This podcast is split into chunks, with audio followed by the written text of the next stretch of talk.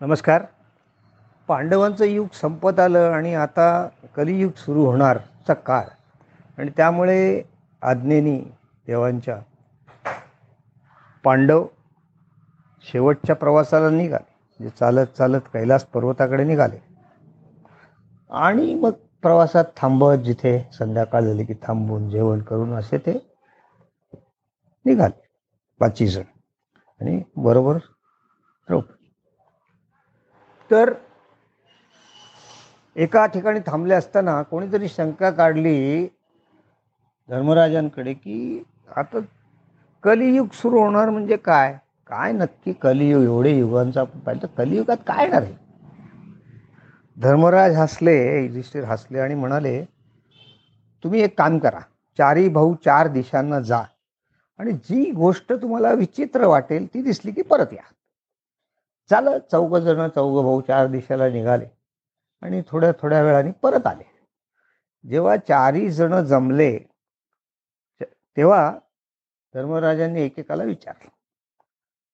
मोठे भीम तर ते म्हणले मी चाललो होतो आणि मला एक पेरूचं झाड दिसलं. त्याच्यावर पोपट बसले होते दोन. आणि ते दोन्ही पोपट पेरू न खाता किडे खात होते.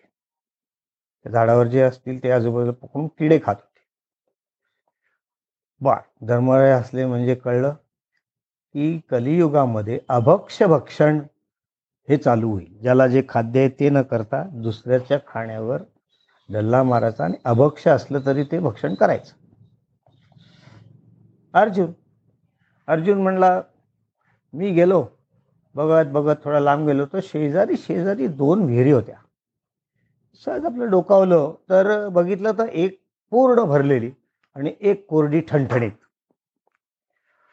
त्याबरोबर धर्मऱ्या हसले म्हणले हा हे बरोबर.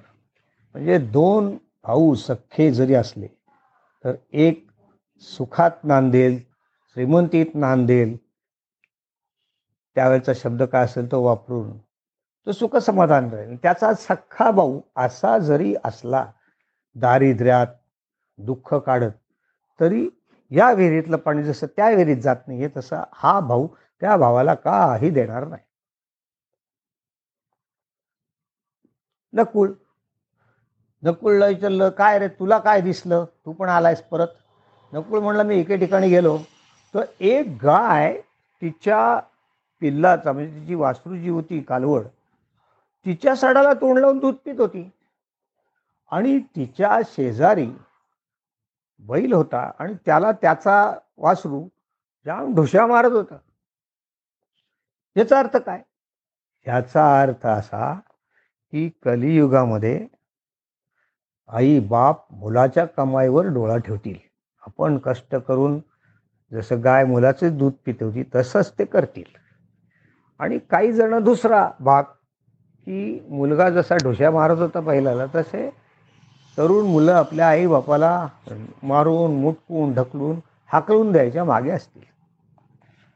आणि मग चौथा सहदेव म्हणला मी गेलो मला असं काही विचित्र दिसलं नाही.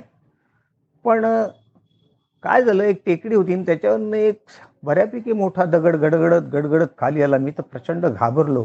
मी त्याच्या रस्त्यातनं बाजूला झालो. पण माझ्यासमोर एक छोटंसं तृणासारखं झुडूप होतं. अगदी छोटं एकच गवतासारखं आणि तो दगड त्याला येऊन हाडला आश्चर्य वाटलं मला. बाकी झुडपं एवढी तुडवत तो आला आणि तिथे आडला.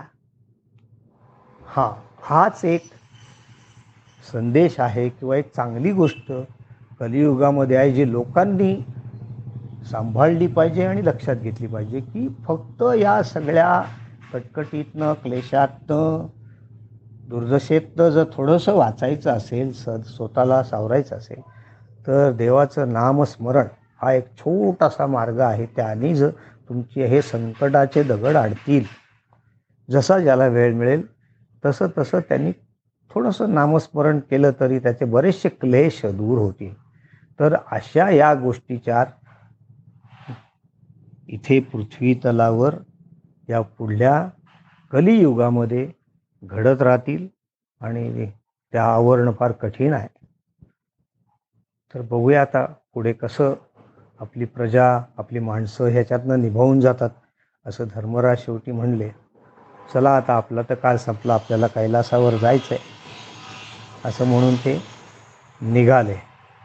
तर हा संदेश आपण पण लक्षात ठेवला पाहिजे त्यातनं मार्ग काढला पाहिजे. तर नामस्मरणाचा अर्थ म्हणजे चांगल्या गोष्टीचे किंवा देवाचं हे थोडंसं स्मरण करावं. आपलं मन शांत होतं की नाही तसंच तोच त्याचा मार्ग आहे. आणि मग आपल्याला पण मार्ग दिसतो संकटातनं बाहेर येण्याचा. धन्यवाद.